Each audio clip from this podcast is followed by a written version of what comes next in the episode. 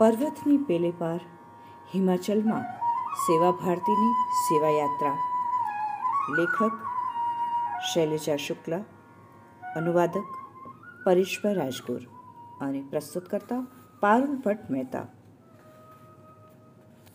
પર્વતીય ક્ષેત્રમાં જ્યાં હરવા ફરવા આવેલા યાત્રીઓને બરફ અલૌકિક આનંદ આપે છે, ત્યાં હોટ ટુરિસ્ટ સ્પોટની થોડે દૂર.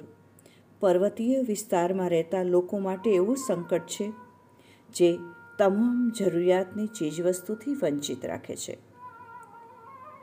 હિમાચલ પ્રદેશના પાંગી અને વ્યારા બે ગામનો સંપર્ક હિમપાતના કારણે નવ મહિના તૂટેલો રહેશે. પાંગી ચંબા જિલ્લાથી વીસ માઇલ દૂર છે અને વ્યારા શિમલાથી પચાસ કોસ. ત્યાં કોઈ પર્યટક નથી આવતા કે નથી સ્થાનિક વ્યવસ્થા તંત્રને કોઈ ચિંતા. ભારે હિમપાતવાળા વિસ્તારમાં શિક્ષા, સ્વાસ્થ્ય અને રોજગારની ઉપલબ્ધતા નહેવત છે. વર્ષો જૂના નિષ્ઠુર બરફના મોટા પડની નીચે આ બધું કેવી રીતે દબાઈને જળ થયેલ છે તેની વ્યથા બે કિશોર પાંગી ગામના બજીરરામ અને વ્યારા ગામના આદર્શથી વિશેષ કોણ જાણી શકે? આ બંને કિશોરોએ ત્યાં સુધી શાળા નહોતી જોઈ કે જ્યારે બે હજાર ને બારમાં હિમાચલના સેવા ભારતીએ વિવેકાનંદ છાત્રાલય બનાવ્યું નહોતું. આ પહેલાં આ બંનેનું જીવન અંધકારમય હતું. છાત્રાલયમાં આવ્યા પછી બંનેના સપનાઓને જાણી કે પાંખો લાગી ગઈ.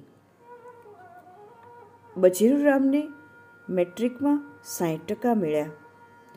આજે બંને કિશોરો ગ્રેજ્યુએશન કરી રહ્યા છે. નજીકના જ ગામ લુધવાડાની રિમ્પી અને એની નાની બહેનના માતા પિતાનું અકાળે અવસાન થયું.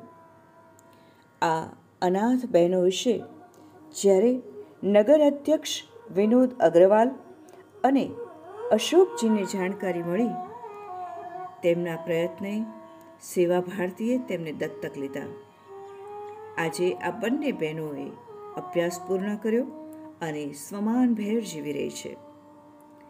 માણસને અપંગ બનાવી દે તેવો ફિઝિકલ ડિસ્ટ્રોફીથી પીડિત એવી પવના અને તેના ચાર સંતાનોની દયનીય સ્થિતિ જોઈ સેવા ભારતીના કાર્યકર્તા ડૉક્ટર તિલકરાજ અને જોગિંદરસિંહ રાણાએ તેમની સારવાર ડૉક્ટર રાજેન્દ્ર પ્રસાદ મેડિકલ કોલેજના દાખલ દવાખાનામાં દાખલ કરાવીને કરી. ઓગણીસો ને અઠ્ઠાણુંમાં કાંગડામાં એક ભયંકર બસ અકસ્માત થયો. અને ત્યારે તાત્કાલિક સારવારના અભાવે માનવ જીવનની ભારે ખુવારી થઈ. આ ખુવારીથી ઉત્પન્ન થયેલી પીડાને કારણે કાંગડા સેવા ભારતીને વિચારવું આવશ્યક થઈ ગયું. અનુભવી. તત્કાલીન સેવા ભારતી અધ્યક્ષ રામસુ ગુપ્તજીના અથાગ પ્રયત્ને બે હજાર પાંચ આવતાની સાથે બે એમ્બ્યુલન્સ ખરીદી લીધી. આજે આ એમ્બ્યુલન્સ ઓક્સિજનથી સજ્જ થઈ ગઈ છે. તમે જ્યારે મેડિકલ કોલેજ જાઓ, ત્યારે મે આઈ હેલ્પ યુ? ના ટેબલ પાસે સેવા ભારતીના કાર્યકર્તા હશે. ત્યાં પ્રતિદિન બે બ્રેડ સાથે એક કપ ચાનું વિતરણ થાય છે. દર્દીઓને ના સગાઓ ને રાત્રે સૂવા માટે ગાદલા અને કામળાની મફત વ્યવસ્થા હોય છે.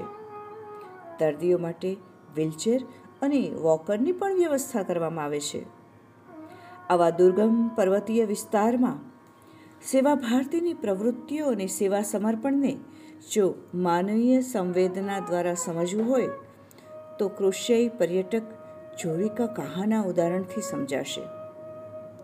તેઓ પ્રવાસમાં આવ્યા હતા અને અચાનક જ ધર્મશાળામાં બીમાર પડ્યા.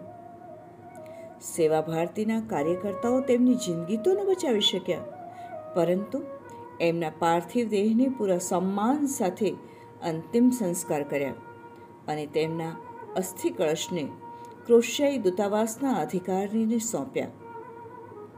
સેવા ભારતી, આવા દુર્ગમ પર્વતીય વિસ્તારમાં સંસ્કાર કેન્દ્ર અને સિલાઈ કેન્દ્ર ચલાવી, શિક્ષા અને રોજગાર પર જામેલા બરફના થરને હટાવી રહ્યા છે.